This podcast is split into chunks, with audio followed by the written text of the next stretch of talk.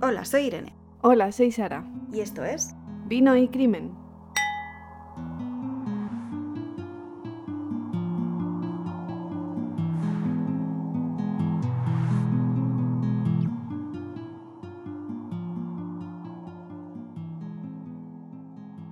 Hola, Sara. ¿Qué tal la semana? Hola, Irene. Muy bien. ¿Tú qué tal? Pues yo tenía una semana pésima, horrible. Pero bueno, va mejorando, vamos sobreviviendo. Bueno, esta semana seguro que va mejor. He tenido tiempo negativo, un poco más, y encima le debo tiempo a la semana. Vamos, descripción gráfica de una mierda. Pero bueno, seguro que hay gente que ha tenido una peor semana que yo, así que no me voy a quejar más. que por lo menos seguimos vivos, ¿no? Eso es. Es mejor eso que morirse. Total, total. Esa es mi nueva frase favorita. Bueno, vamos a centrarnos en que ya empieza el verano, el solete, más tiempo libre. Pensemos en cosas buenas. Ay, por Dios. Aunque también te comento que a mí el sol me da como un poco de alergia, así que, pero bueno, la imagen en mi cabeza idílica rollo calor, playa, verano. Eso es, buen Pues rollo, me- de- da alegría, el calor da alegría. Claro, me flipa. Luego ya odiaré toda la experiencia esa de arena en todos los putos lados cuando tenga que vivirla. y cremas solares y todas esas mierdas. Así que bueno, con todo esto seguimos. Bueno, yo siento mucho no haber podido sacar el episodio de la semana pasada, pero es que literal me ha sido imposible. Pero espero que nos hayáis echado un pelín de menos. y creo que además que estoy la muy bien con una de las preguntas que nos hicieron sobre nosotros y sobre el podcast. ¿Te acuerdas cuando hace un par de semanas pusimos en Instagram? Sí. que íbamos a contestar las preguntas y eso. Pues eso, una de las preguntas fue ¿cuánto tardáis en hacer un capítulo? Así que esto hila muy bien con, con el tema del tiempo. Pues la verdad que depende de lo que haga para investigar, pero generalmente tardamos más o menos una semana. Teniendo en cuenta que trabajamos y pretendemos tener algo de vida social, y si encima el caso está basado en un libro, un pelín más diría yo. Pero vamos, me quedo con una semana. Una semana Sí. más o menos. Sí. así que muchas gracias por la pregunta y volveremos a encuestaros, a encuestaros, si se dice así, en Instagram a ver qué más queréis saber. Próximamente, estad atentos. y ahora sí, sin más dilación, vamos a por el caso esta semana. ¿Estás preparada, Sara? Venga, a ver, ¿qué me traes? ¿Qué me traes? Esta, esta semana que toca tortura, mm, asesinato, ¿qué me traes? Esta semana no te he preguntado nada. Esta semana ha sido todo, todo ha, dicho- ha sido dictatorial totalmente y ha sido lo que yo he querido. Total, total. Hay otras semanas que me dices, eh, ¿qué te apetece? Aunque bueno, he de decir que, ¿qué te apetece? ¿Asesinato, tortura? No sé qué. Venga, pues no sé qué. Venga, pues tortura. Entonces, ¿para qué me preguntas? A ver, claro, es que luego nos dicen, no, es que son muy light. Perdona, light, pues toma, te vas a cagar.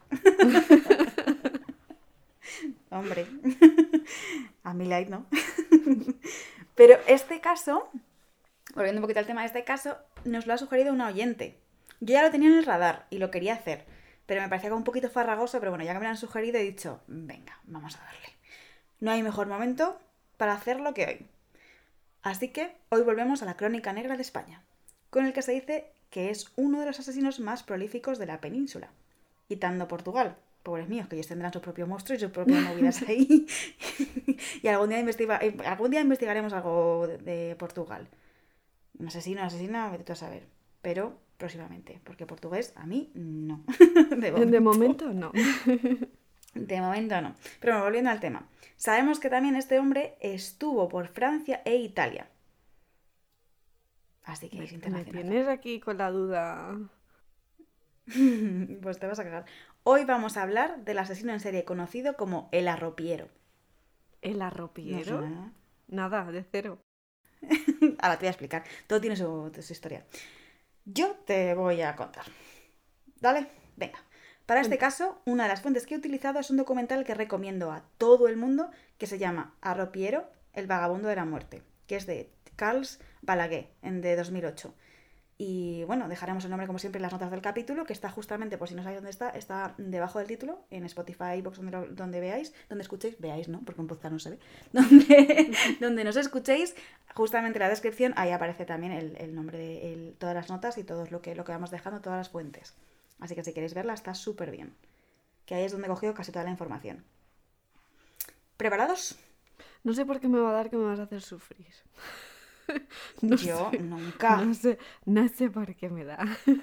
Yo nunca te hago sufrir, por favor. ¿Qué me estás contando? bueno, comenzamos. Que seguro que tienes ganas. ¿Quieres, ¿Te gusta Sí. sufrir? Yo soy muy masoca, ya lo sabes. Sí, no sé. bueno, pues esta vez vamos a comenzar por el final. Vamos a desenvolver el caso de la misma manera que hizo, lo hizo la policía en, de la época. Así que nos trasladaremos al puerto de Santa María, Cádiz, en los años 70. Nos ponemos en la piel de Antonia, una chica aparentemente normal del pueblo. Antonia rondaba la mediana edad, tenía unos 38 años. Yo diría que es joven. Eso te iba a decir. La joven era conocida. Yo ya he dicho que es joven. La joven era conocida en el pueblo. Al parecer tenía algún tipo de discapacidad, discapacidad psicológica. No he encontrado más sobre la discapacidad en sí. Lo único que sabemos es que era intelectual. No le confería ningún tipo de rasgo físico notorio y esta es la manera más políticamente correcta que he encontrado de decirlo, o que lo han dicho, porque en algunos artículos directamente se la dice que es normal y, ya, tirando. Es que ya sabes tú que la España en los 70 pues es muy cuidadosa siempre de no ponerle etiquetas a la gente. Recordemos que estamos en la España de los 70, por favor, porque esto es importante. Bueno, seguimos con la vida de Antonia. Será no te mueras. Me da tos. No es COVID, es alergia. no, hombre, bebe agua, mujer. Bueno, sigo, sigo. El documental nos habla de que era conocida en el pueblo por tener mala fama. Al parecer se decía que rondaba por las paradas de camioneros para mantener relaciones sexuales con ellos a cambio de dinero. La vida de una mujer en un pueblo que tenía que salir, que tenía que salir adelante, pues ni más ni menos. El caso es que comenzaron a verla con Manuel, un hombre joven de complexión atlética que rondaba los 30 años, con entre 20 y 28 así. Se les veía pasear juntos por el pueblo. Todos pronto asumieron que eran pareja. De hecho, el mismo Manuel confirmaría que Antonia era su novia. De hecho, se le había llegado a presentar a su padre. No se sabe a ciencia cierta si Antonia también consideraba a Manuel su pareja. Lo que sí sabemos es que los dos mantenían relaciones sexuales de manera frecuente. Hasta aquí, una relación normal. Enero de 1971. El día de autos que no sé, no he encontrado qué, qué día es, el día de autos en concreto. Así que si alguien lo sabe, que nos ilumine por favor, no tengo ni idea. Enero de 1971 y vamos a dejarlo ahí. Toñi, Antonia, que la vamos a llamar a partir de ahora Toñi, y Manuel se dirigen en una moto hacia las afueras del pueblo, como habían hecho muchas veces antes. Se dirigían a un campo cercano donde solían mantener relaciones sexuales. El problema es que Toñi, es que a Toñi no se la volvió a ver. La familia de Antonia, muy preocupada, acudió a la policía para denunciar la, desaparición de la joven. Al parecer solía irse sin decir nada de vez en cuando, pero esta vez la familia sospechaba que era diferente. La gente del pueblo había visto a Toñi con Manuel, y es más, iban discutiendo. Habían visto cómo Manuel había dado entre una y dos bofetadas a la mujer. Cada fuente dice una cosa diferente. Como sabemos, ya todos, como es la gente del pueblo, a Manuel, por no, que no era oriundo del mismo pueblo, le habían puesto un mote. Manuel era conocido como el arropiero. ¿Por qué esto? Te voy a explicar ahora, no pongas esa cara. el padre de Manuel, del que luego daremos más datos, se dedicaba a vender arrope en el paseo.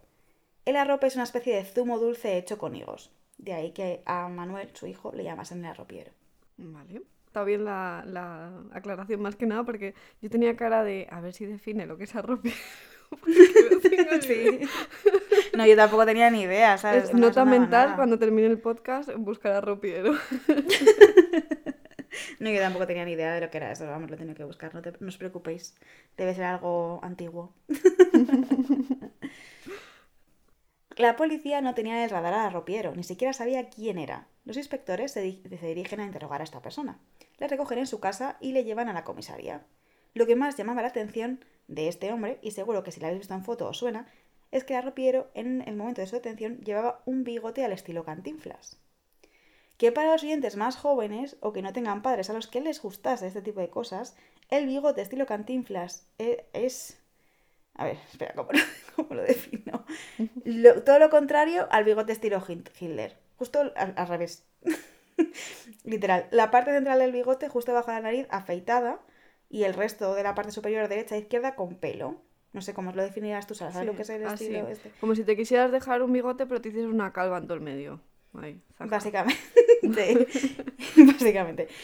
Y si no nos hemos explicado, pues buscad bigote pues buscáis a y ya está. y fuera, y así va a ser más fácil. Bueno, continuamos. Una vez en la comisaría, y cuando estaba siendo interrogado por la desaparición de Antonia, Manuel comenzaba a convulsionar y gritar. Todo parece indicar que está sufriendo un ataque epiléptico, y todo hubiese ido de acuerdo al plan de Manuel si el médico forense, presente en la comisaría, no hubiese visto lo que pasaba. El ataque era, entre comillas, falso. Manuel afirmaba que era epiléptico y que había estado en dos psiquiátricos, pero ese truco, que ya le había funcionado anteriormente, no le iba a funcionar más. El hmm. meollo de la cuestión es que en los años 70 en España, si tenías epilepsia, te llevaban directamente a un psiquiátrico, lo que a Manuel le había servido con anterioridad para escapar de la justicia. Pero en este caso los investigadores pues, fueron más avispados que él y dijeron, no me la das. Cuando suponemos que se dio cuenta de que este truco ya no iba a funcionar, comenzaba, comenzaría a gritar que él había matado a Toñi.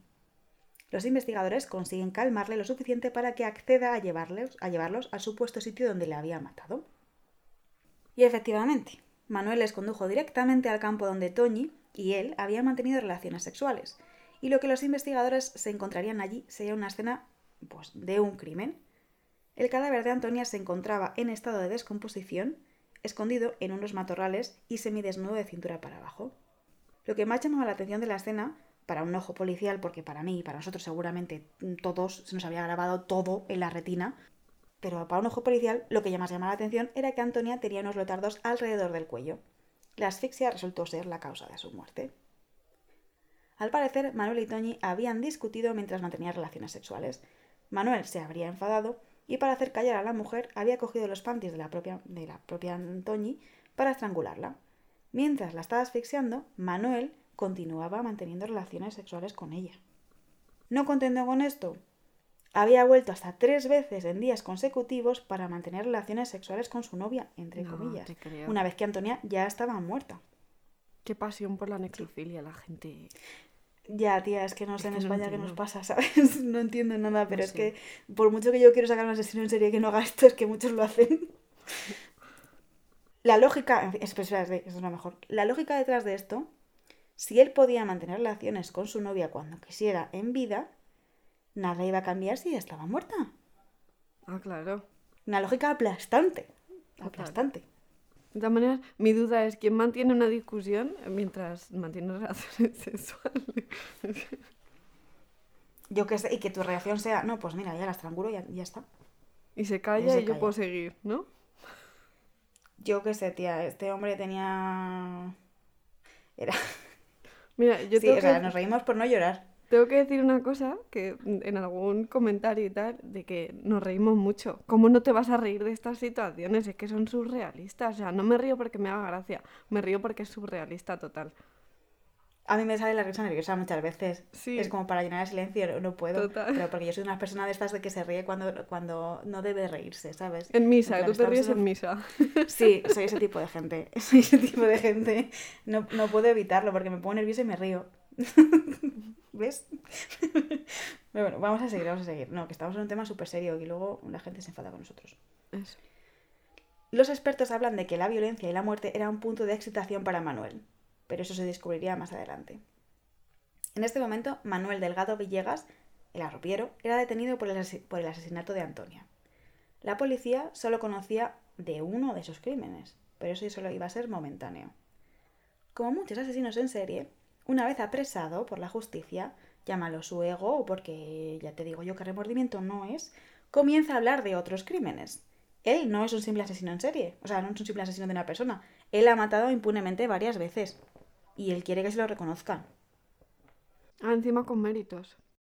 Claro, un magalómano, como todos los, con todos los psicópatas.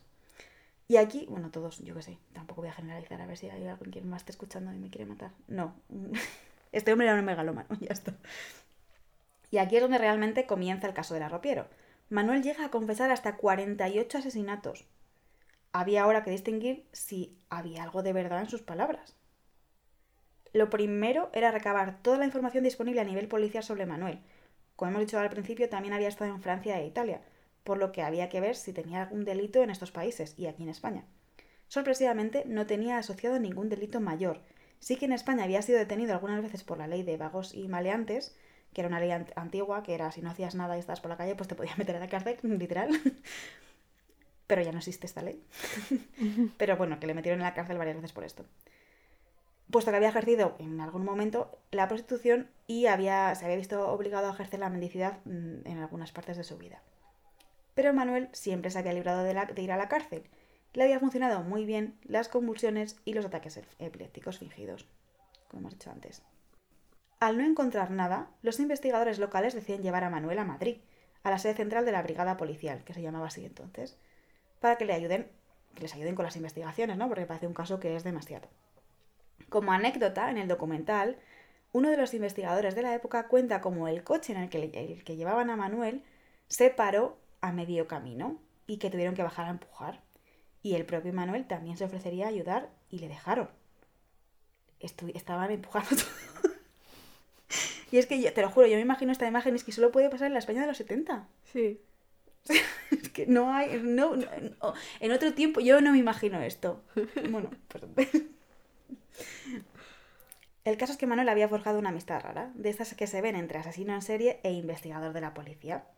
Así que los inve- investigadores locales del puerto de Santa María se encargarían de investigar todas las confesiones de Manuel, porque habían entablado este tipo de amistad. Y aquí comenzaría el periplo. Tanto los investigadores como el supuesto asesino en serie, supuesto porque en este punto de la historia aún no se había demostrado que hubiese matado a nadie más, solamente a Antonia. Suficiente, ¿sabes? Demasiado, pero solamente se había demostrado que había matado a Antonia. Bueno, pues todos viajan juntos investigando las confesiones de Manuel. Todos juntos. Por España. En amor y compañía. Mm. Sí, bueno, bueno, no os imaginéis algo tan idílico, yo al principio también he pensado eso, pero al parecer los investigadores se alojarían en hoteles mientras que el arropiero dormiría en los calabozos de las diferentes ciudades. Hombre, no esperaba Bueno. menos. ¿vale? Tía, yo tal y como lo contaban, digo, no me jodas. pero sí que iban a bares y comían y eso, sí, sí, eso ah, sí. oye. Bien, bien. Ha llegado el punto, sabéis lo que toca, ¿no? que os cuente la infancia de, y el desarrollo del arropiero. Porque claro, este hombre que estaba confesando tantas cosas, ¿de dónde coño había salido? ¿Quién era Manuel Delgado Villegas? Pues yo te lo voy a contar, Sara. Sorprende. Bueno, nacido el 25 de enero de 1943 en Sevilla, Manuel nunca llegaría a conocer a su madre, puesto que falleció poco después del parto. El padre, viudo, dejó a sus hijos Manuel y Joaquina con su abuela para irse a trabajar al puerto de Santa María. Como hemos dicho, el padre se dedicaba a vender dulces hechos de arrope, que es una cosa de higos. Manuel va conviviendo con diferentes familiares. La convivencia no es fácil. La infancia de Manuel acaba siendo marcada por la violencia constante. Tristemente esto ya lo hemos visto anteriormente. Los familiares con los que convivía ejercerían castigos físicos sobre el joven. No sabemos qué familiares eran, la verdad, pero sí sabemos que la infancia no fue un camino de rosas para Manuel. Tampoco fue bueno en el colegio. Manuel sufría de dislexia y era tartamudo. Tenía problemas para aprender y las faltas a clase tampoco le ayudaron. De hecho, Manuel era analfabeto, nunca aprendió ni a leer ni a escribir. ¿Vale? No era, no, no tenía un retraso mental, como lo dicen los periódicos de la época, ni nada, solamente pues que no sé. Dificultad de aprendizaje. Mm. Sí, y en la España de los 40, pues hija, no estaba preparado para este tipo de cosas. De hecho, la vida era muy dura en España, en la España de la posguerra, así que todos tienen que intentar ganarse la vida como pueden. Joaquina, quien hace funciones de cabeza de familia, que era la hermana, se traslada a Mataró para trabajar de criada. La joven se llevará con ella a su hermano Man- a Manuel y a su abuela. En cierto momento se rumorea que Manuel se ve forzado a ejercer la prostitución para ganar dinero. También se, también se dice que Manuel era bisexual y que comenzó su bisexualidad o a explorar su bisexualidad en este punto de su vida. Sin lazos familiares, Manuel se acaba alistando en la legión cuando tenía 18 años. Y aquí es donde aprende su famoso golpe de legionario. ¿Qué, ¿Qué es el golpe de legionario? Pues la verdad que aquí no he sabido si contarlo o no, por si acaso doy ideas a alguien. Pero yo sé que nuestros oyentes son gente decente y no me van a probar esto en, en su vida. Sara también va por ti. No prometo nada, que no. El golpe del legionario consiste en dar un fuerte golpe en la nuez, como su propio nombre indica, golpe, golpe, ¿vale? Muy bien, Irene. bueno, pues un fuerte golpe en la nuez con la mano abierta, con la palma de la mano mirando hacia el suelo. Algo como lo que la gente que, como yo, que no sabemos nada de artes marciales, consideraría como un golpe de karate, Como si fuera un machete. Mm. básicamente. Pero eso no tiene nada que ver con las artes marciales. En la legión también aprendió a manejar armas y también incrementó su consumo de sustancias tóxicas como el alcohol y el cannabis. Todo bien. No sabemos muy bien si le acabaron echando de la legión o acabó desertando él. Hay varias versiones de los hechos. Pero el caso es que Manuel acaba ejerciendo la mendicidad después de su periodo como legionario. Lo que más me ha llamado la atención y a la vez no me ha llamado nada es que Manuel, a pesar de ser calificado de psicópata, luego veremos por qué digo esto, se le consideraba una persona incluso divertida. Que esta parte siempre me fascina, cómo puede esconder alguien también una parte tan oscura de una persona. ¿no? Sí. Manuel, a lo largo de su vida, ingresa en varias veces en hospitales psiquiátricos. Se le diagnostica en la época con varias cosas, entre ellas esquizofrénica, esquizofrénica no, esquizofrenia, trastorno paranoide y bastantes más. Hoy conocemos este diagnóstico como con la palabra psicópata, ¿no? Por eso lo he dicho antes. Los medios de la época no estaban de todo desarrollados y se cree que Manuel pudo llegar a recibir descargas de electroshock para combatir su agresividad. Lo que sí sabemos es que le suministraban calmantes muy fuertes para poder mantenerle controlado y que le ataban a la cama cuando era imposible controlarle. Se consideraba, o algunas fuentes confirman, que Manuel era anaespérmico. No podía eyacular, por lo que no producía semen. Por eso se dice que no se puede recuperar muestras biológicas de ninguno de sus crímenes. Esto lo dicen algunas fuentes, otras no, así que no sé muy bien si esto 100% es cierto. Pero lo que 100% está comprobado es que Manuel tenía 47 cromosomas, uno más de lo que es considerado normal. Nosotras, la mayoría de gente, lo que consideramos normal, tiene 46, ¿vale? Sí. Pues el arropiero tenía el cromosoma XYY, una extra Y. Este cromosoma extra supuestamente genera agresividad difícil de contener y violencia. Y este, obviamente, eh, en la época este cromosoma estaba asociado a los, asesinos, bueno, y ahora también, porque mm, algunos asesinos famosos, asesinos en serie de Estados, de Estados Unidos, por ejemplo, como el asesino de Boston, el estrangulador de Boston, tenían este cromosoma extra. Pero no por tener ese cromosoma eres un asesino, ¿sabes? También eso. eso. te iba a preguntar, que si esa gente son las que conocemos que nacen con ese síndrome de psicopatía. ¿O no tiene por qué? Claro, es como una tendencia, se consideraba como un condicionante genético, pero no tienes por qué serlo. Y de, hecho hay asesinos en serie y psicópatas que no tienen ese cromosoma. ¿Vale? Pero como que estaba asociado. Y en esta época también se llegó a considerar como una enfermedad. ¿Vale? Como algo que, pues, que no se podía contener. Retomamos la investigación. Si recordamos, iban todos en amor y compañía investigando crímenes por España. Más o menos esa es la idea, ¿no? Sabemos dónde ha salido ya este hombre, pues ahora vamos todos juntos con los investigadores en amor y compañía a investigar lo que este hombre decía. A ver, ¿dónde nos lleva? Película total. Total. Bueno, pues el, el primer crimen que investigaron era uno cometido en enero de 1964, cuando Manuel solo tenía 22 años y ya había salido de la Legión. Antes no se conoce nada, puede que haya matado más o no, no se sabe el arropiero había confesado matar a Adolfo, un cocinero de Barcelona al que habían encontrado muerto en una playa de la zona del Garraf. ¿Cómo transcurrieron los hechos? Os preguntaréis. Pues Manuel se había bajado del tren en una estación cercana a la playa. Habría visto a Adolfo solo y lo que se le pasó por la cabeza fue coger una piedra y darle con ella en la cabeza. Así. Le daría con tanta fuerza que le aplastaría el cráneo. Le tapó un poco la chaqueta, o por lo menos así aparece en las fotos, y se marcharía. No sin antes haber cogido su cartera, suponemos que para robarle, y haberla tirado en una zona cercana. Es que me dejas a cuadros. Así, primera víctima. Luego él diría que lo habría hecho como por pena, porque este hombre que estaba solo aquí en la playa, que no tenía nadie, que, qué vida más miserable, que le había quitado de su miseria. Y, si estaba esperando, ¿para qué vamos a preguntar, no? que el hombre lo mismo estaba esperando a alguien y a la... Pues nada, es lo que se pasa en su, por su cabeza. Así que primera víctima reconocida y primera víctima que sabemos que, es. O sea, que es real. De todas maneras, sabemos que es real porque los, él contaba cosas muy precisas de los hechos y daba explicaciones que solamente el asesino podía conocer, ¿vale? Por eso sabemos que estos son reales. Me recuerda al de la baraja, cuando le preguntaban por los circulitos y demás. Mm. Justo, pues esto es, igual.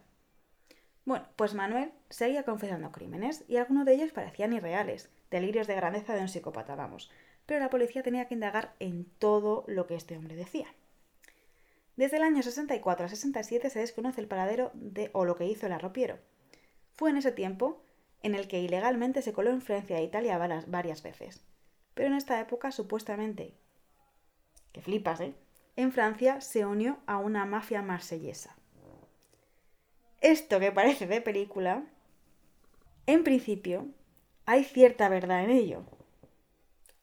El problema es que en los años 70 la policía española no podía oficial, ir oficialmente a Francia a investigar. No nos llevamos bien con Francia. Por todo el tema este de que España era una dictadura y esas cosas, no nos llevamos bien con ellos. Pero extraoficialmente la policía francesa sí que colaboró con nosotros y parece que dejaron investigar a algunos de los investigadores crímenes sin resolver que cuadraban con los datos que el arropillero estaba confesando. Concretamente tres casos, uno en París y otros dos en Marsella. O sea que algo va de verdad y lo que pasa es que no se pudo investigar 100% porque no era oficial. Manuel también confesaría matar a una aristócrata, pero esto sí que no, se sabe nada, ¿vale? Puede que sea mentira o puede que sea que no se pudiera investigar correctamente por la poca comunicación de la época entre los cuerpos policiales de los diferentes países. También hablaba de una prostituta, pero como esto te he dicho también, no se pudo demostrar nada. Sí que hubo varias apariciones de prostitutas tal y como las había descrito el arropiero, pero no se pudo cuadrar 100% con ninguna.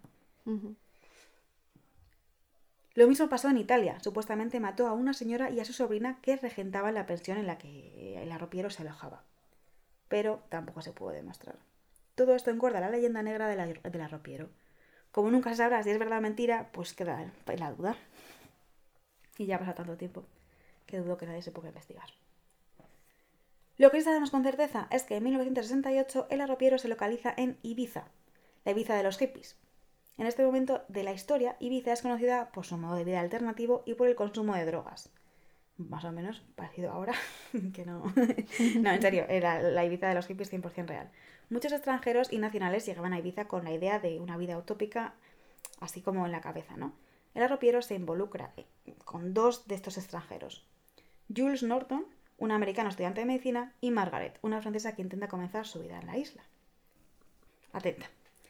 Jules conoce a, el americano conoce a Margaret y los dos deciden irse juntos. Se cuelan en un chalet abandonado. Allí consumen algún tipo de sustancia estupefaciente. Pero las, por cosas de la vida no cuadran y Jules acaba abandonando a Margaret dentro del chalet. Viva. Ella se encuentra en una cama drogada. El destino y la mala suerte quiso que el arropiero pasase por el chalet en ese justo momento. Manuel entra en la casa y viola a Margaret, y la acaba matando estrangulándola. También se dedica a hacerle cortes pequeños en la espalda con una navaja que lleva encima. Después de todo esto, coge un cubo de agua y la lava, lava el cadáver de la joven. Y se pira. A todo esto, Jules, el americano, poco después de abandonar la casa se da cuenta de que se había dejado la documentación en el chalet con la chica, así que vuelve a por él. Cuando el joven entra a la casa, Margaret ya está muerta. Pero una vecina le ve entrar a la casa y se arresta a Jules como un asesino de Margaret. Todo apuntaba a que era él. ¿no? Dos más dos son cuatro, había estado con él, le habían visto en, los bares antes de salir, le habían visto llegar, ¿sabes? Como que. Y luego se había ido de la casa, todo cuadraba que era él. Pero la policía no tenía pruebas suficientes, 100% fiables. Así que Jules acabará pasando un año en prisión preventiva para posteriormente ser declarado inocente. Y lo de las pruebas también es un poco relativo. Era un ciudadano americano y si hubiese sido un ciudadano español, lo mismo pues había podrido en la cárcel, ¿sabes? Pero como mm. era americano, pues no había suficientes pruebas. El crimen quedó sin resolver hasta que la ropiero acabó confesando. ¿Cómo se probó que él había sido realmente el que había sido el culpable? Pues como he dicho antes, él conocía cosas del caso que no se habían dado a conocer, como por ejemplo una marca que el mismo ropiero había hecho en el colchón, y aunque habían pasado varios años, los nuevos dueños de la casa del chalet habían guardado todas las cosas y el colchón estaba intacto y estaba con la marca que él decía que tenía que estar. ¿Y quién guarda eso? A ver, tampoco han pasado tantos años, mujer. Lo habían guardado en el ático, en la parte de arriba. Habían cambiado el colchón. pues yo lo tiro a tomar por saco. ¿Y si se ha cometido un crimen? Tía, no se sabe nunca. Pues le digo a la policía, si lo queréis os lo lleváis, si no, a la hoguera va. a la hoguera. A la hoguera con él. Pues mira, por eso se puede descubrir que la ropera había hecho. había cometido este crimen. Otro, este ya es el segundo, ¿vale? Otro crimen probado sería el cometido en julio de 1968, a la orilla del río Tajuño. Había viajado por toda España este hombre. Manuel se encuentra con Venancio Hernández, un señor de 61 años, que se está lavando los pies. Ahí en el río, pobrecito el hombre. Todo apunta a que el arropiero le pidió comida y este no le quiso dar. Así que el arropiero acabó ahogándole en el río. Y punto. Ya. Como no me das comida. Toma por culo vas. Y a correr. Y eso es que este hombre viajó por toda España. Este es el tercero. Octubre de 1969, en Barcelona. Era el arropiero en plena avenida de la Diagonal, que antes no se llamaba así, Ramón Estrada, directivo de una fábrica de muebles de Barcelona. Al parecer, Manuel y Ramón habían mantenido relaciones homosexuales. En la época, estas relaciones estaban perseguidas. Muy triste, ya lo sé. Ramón y Manuel habían pactado un precio por estos encuentros sexuales. Manuel quería algo más de dinero que le acordado, o algo así, o y, Ramón no se lo quiso dar, algo así, o, o, a que habían acordado un precio y luego Ramón le pagó menos, algo así, ¿vale? Esto sí que no. Cada uno dice una cosa diferente. El caso es que como, Ramón se negó a darle más dinero, el arropiero le propinó el golpe del legionario, que del que he hablado antes, pero no llegó a matar al hombre. Así que asestó varios golpes en la cabeza con una silla que había por allí y le tiraría por unas escaleras. Ramón quedó tendido en el piso con la cabeza abierta. Manuel abandonaría la escena del crimen. Y como hemos dicho, la homosexualidad no, puede existir, no podía existir en esa época. Así que se escondió la noticia y se trató este crimen como si fuera una muerte accidental. Vamos, que te abres la cabeza y ya está, ¿sabes? Y te has caído por las escaleras. Se ha caído por la escalera y ya está. Sí. Fijaos encima qué suerte, entre comillas, estaba teniendo Manuel. De que no se le inculpase de ningún crimen hasta ahora. Se había librado, mm, se había ido librando. Y encima de este. Eh, y es que encima de este último había dejado pruebas físicas. Porque a lo mejor no tenía semen, no sabemos eso, ¿vale? 100% pero por lo visto había dejado un vendaje suyo con restos. Entendemos que en esa época no se podía analizar el, ADN, vale, pero había pruebas suficientes para considerarlo un asesinato como mínimo. Mm. Pues no. Ese ya es el cuarto. Otro asesino confirmado. Asesinato confirmado, perdona. Finales de 1969, en Mataró. Anastasia, de 61 años. La tira por un puente porque quería mantener relaciones sexuales con ella y la, señora Anastasia dijo que no. Se enzarzan y la tira por el puente. Acto seguido, baja donde había caído la mujer, la desnuda de cuerpo para abajo y la viola. Acaba abandonando el cadáver donde, donde había caído. Y lo que no tengo muy claro, que, pero creo que, que tengo entendido, que volvería a violar el cadáver de la mujer alguna vez más. Pero esto no es a ciencia cierta, ¿vale? Como hizo con Antonio. Con Toñi, sí. Sí, él quería tener relaciones sexuales y pues la señora no. Y, no aceptaba un no. Y total, tenía los, quería llenar sus impulsos. Pues nada, así, así de bien. Diciembre de 1970. Otra, la última muerte confirmada, aparte de, de Toñi, que es más adelante, ¿vale? Puerto de Santa María, Francisco, de 24 años. Puerto de Santa María ya había vuelto a los orígenes, ¿vale? Donde, donde hemos empezado la historia. De 24 años, estudiante. La familia había denunciado su desaparición. Poco después aparece el cadáver del joven en la orilla del mar. En el primer momento se considera que eh, una muerte por ahogamiento natural, ¿vale? Pero el forense al que llamaron se dio cuenta de que eso era imposible, porque por la, cómo la sangre estaba coagulada y cómo, cómo se presentaba en el cadáver, el forense dijo que había muerto por estrangulación, pero no por una estrangulación normal de lazo, como con algo que, con un cordón o lo que sea, como por ejemplo los panties, sino por una estrangulación con, con algo, un objeto bastante duro, como puede ser, por ejemplo, el, brazo. El arropiero había matado a este hombre después de haber tenido algún tipo de relación con él. Sí, hombre, es que más o menos seguía un, poco los mismos puntos, ¿sabes? Pero es que le según le daba. Sí, sí. Total. Era, es que era rarísimo. Pues eso, muy, muy impulsivo. Es quiero esto y punto y lo voy a hacer. Sí o sí. ¿Que no quieres? Pues te mato y lo también Recordemos que, también recordemos que el matarle producía un placer sexual. Sí. Que de otra manera no conseguía. Entonces yo entiendo, puede ser que hubiese tenido relaciones con él y en algún momento en el que él necesitaba más placer sexual lo hubiese matado. Madre mía. Todo esto es por el por poder y por el placer sexual 100%. Y ya sé que sí cerramos el círculo de víctimas reconocidas 100% con la primera víctima que hemos empezado, Antonia, ¿no? en el puerto de Santa María. Así que tenemos, creo que son seis, ¿sí, no? Seis son seis víctimas, de las, de las que se reconocería oficialmente a ocho víctimas, ¿vale? Seis son las que yo he encontrado y las que os, podido, os he podido dar información, pero en principio son ocho. De, las, las, reales que se pudieron demostrar, ¿vale? Que este hombre confesó 48, que no se sabe.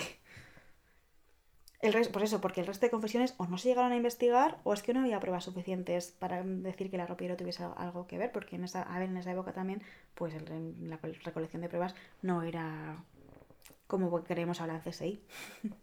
Y que si encima habían pasado tantos años. Claro.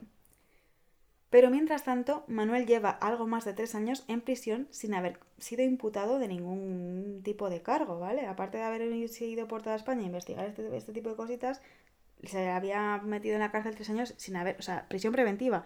Nada, no había tenido juicio ni nada. Y después de todo este periplo, mi- la pregunta es, ¿es hora ya de jugar a este hombre? ¿Tú crees no. o no? Pues aquí viene lo extraordinario del caso. Que ya sabes tú que a mí me gustan estas cosas. Te veo venir, ¿eh? Flipa, esto es que ya. Un grave error judicial. El sumario de Manuel se traspapeló durante unos años. Desapareció de la Audiencia Nacional.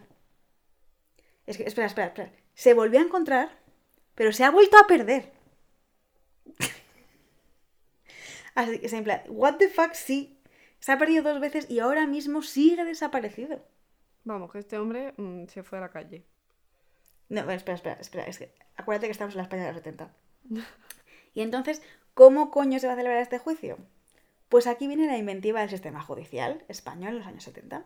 ¿Os acordáis de lo que he dicho antes del cromosoma X, Y y ¿no? Que Sí. tienen cromosoma extra, ¿no? Que estaba considerada como enfermedad, ¿no? que le hacía violento, no sé qué. Bueno, pues la audiencia le declara enajenado mental, que se traduce como loco, y en esta época las personas que no podían ser consideradas responsables de sus actos, que hay los, los, asesinos, los eh, enajenados mentales, eran ingresadas en psiquiátricos penitenciarios, sin necesidad de juicio alguno. Sin comentario. Así que se le metió en el, el psiquiátrico penitenciario de por vida, todo muy a la chita callando, claro, porque es que no se podía, no podía salir a la luz, ni en los periódicos. Que algún inútil había perdido dos veces el mismo este, claro. Claro, no podía ser que llevasen a un hombre que es la prisión preventiva más larga del sistema, del sistema judicial español, o del sistema judicial no, de, de la historia de España. La prisión preventiva más larga es de esta, de este hombre, tres años, sin tener ningún tipo, sin haber sido acusado de ningún tipo de delito. Porque es que no le podían acusar de nada y no lo podían juzgar porque es que no había sumario. No tenían pruebas, no podían llamar a testigos, no tenían nada, de nada, de nada, de nada. Porque habían perdido todo. Entonces, como esto no podía salir a la luz, era, no, podían hacer juicio y no- la, prensa de la época no se podía enterar de que esto estaba pasando, lo que hicieron fue como muy salomónico, ¿no? Ahora, me callo un pelín, voy por la tangente y le metemos en prisión para que este hombre no esté en la calle, porque ya, pues, si ya le hemos cogido ya no va a matar más, ya tampoco igu- igual a quién haya matado y quién no, ¿no? Ya no vamos a investigar más. Y por la tangente se le llevan y le encierran en otro sitio. Mira, a mí como investigadora, me dicen en el momento del juicio que han perdido todo y les digo, y, me- y llevo tres años dando vueltas aquí con este colgado de la cabeza para ahora que cabe en un psiquiátrico, pues la había metido de un principio en el psiquiátrico y ya está. Claro, tía, es que encima es eso, imagínate también la gente, los investigadores que estuvieron tanto tiempo pasando 24 horas con esta persona, haciéndose amigo suyo, para que les contase todas las cosas, y que luego eso no haya servido para nada. Es que es muy fuerte. A ver, también te digo que, bueno, pues por una parte sí, es una cagada máxima, pero bueno, a ver, si lo piensas de una manera un poco, yo qué sé, pues por lo menos acabó en un psiquiátrico. El hombre, ¿sabes? Que no se le juzgó de todos. Lo que pasa que también las familias de la gente desaparecida, las familias de la gente, de las víctimas, no tuvieron justicia en ningún momento. Pero bueno, pues así era el sistema penitenciario, el sistema judicial español en esa época. Bueno, a ver, yo me esperaba un... Y como no lo encontraron, lo dejaron en libertad. Bueno, me conformo con el psiquiátrico. Venga, aceptamos barco. Ya, es que esto me parece súper fuerte, la verdad. Pero bueno, a ver, pues eso es, es lo que pasó. Y así ha pasado. Mm, El caso, de- encima también, de todas maneras, es que este es uno de los casos más importantes de asesinos en serie en España, en, el en los cuales que puede ser que, que este hombre matase de verdad a un montón de gente que no se conoce y que no se ha investigado. Entonces, que se pierda ese tipo de información es flipante. Es flipante. O sea, se podían haber escrito libros y libros sobre este hombre y no se ha hecho, pero es que no hay información alguna. Suficiente que hay un documental, ¿sabes? En algún lado estará. Sí, no, claro, ya se encontrará. Me sorprendería que alguien se lo hubiese llevado, pero, pero bueno, no voy a decir nada más por si acaso. Bueno, pues el hombre este, Manuel, pasó por los psiquiátricos de Carabanchel, en Madrid, y en Fontcalet, Alicante. Y los últimos años de su vida los pasó ingresado en el psiquiátrico de Santa Coloma de Garmente, en Barcelona. Se le trató de diferentes maneras para intentar frenar su agresividad y se fue consiguiendo con el paso de los años. El, comportamiento de poder que había demostrado en anteriores ingresos en psiquiátricos desaparecería. ¿vale? En los primeros ingresos a psiquiátricos lo que hacía era pues controlar mucho a otros presos, era muy agresivo, bebía mucho, ahora ya pues le tenía más controlado y con la medicación más o menos se le iba encaminando. Y la mente de Manuel ya no estaba tan centrada como antes, por el tema este que había estado drogado durante muchos tiempos, durante mucho tiempo en su vida. ¿Vale? Divagaba, creaba fantasías y no hablaba demasiado de sus crímenes porque no era muy coherente, ¿no? Todo lo que contaba era como demasiado grande, ya lo que contaba ya no podía ser real. Eso sí, hay una entrevista que dio a la televisión española y está colgada en internet.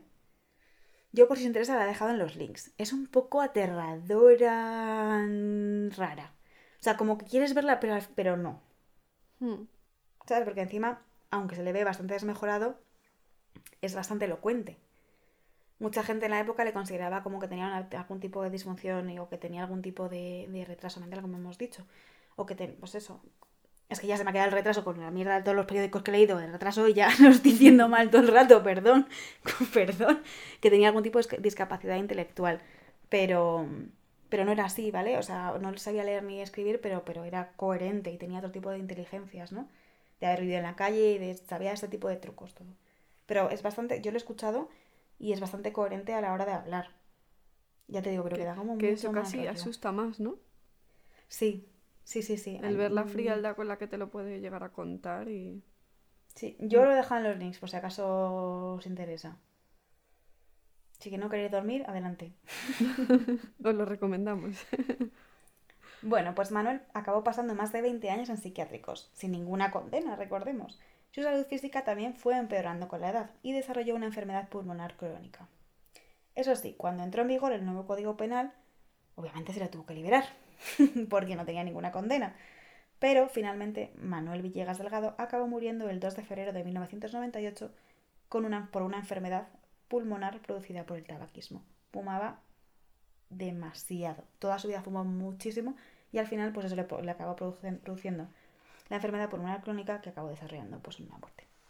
Y hasta aquí el caso de hoy. Pues vaya casito.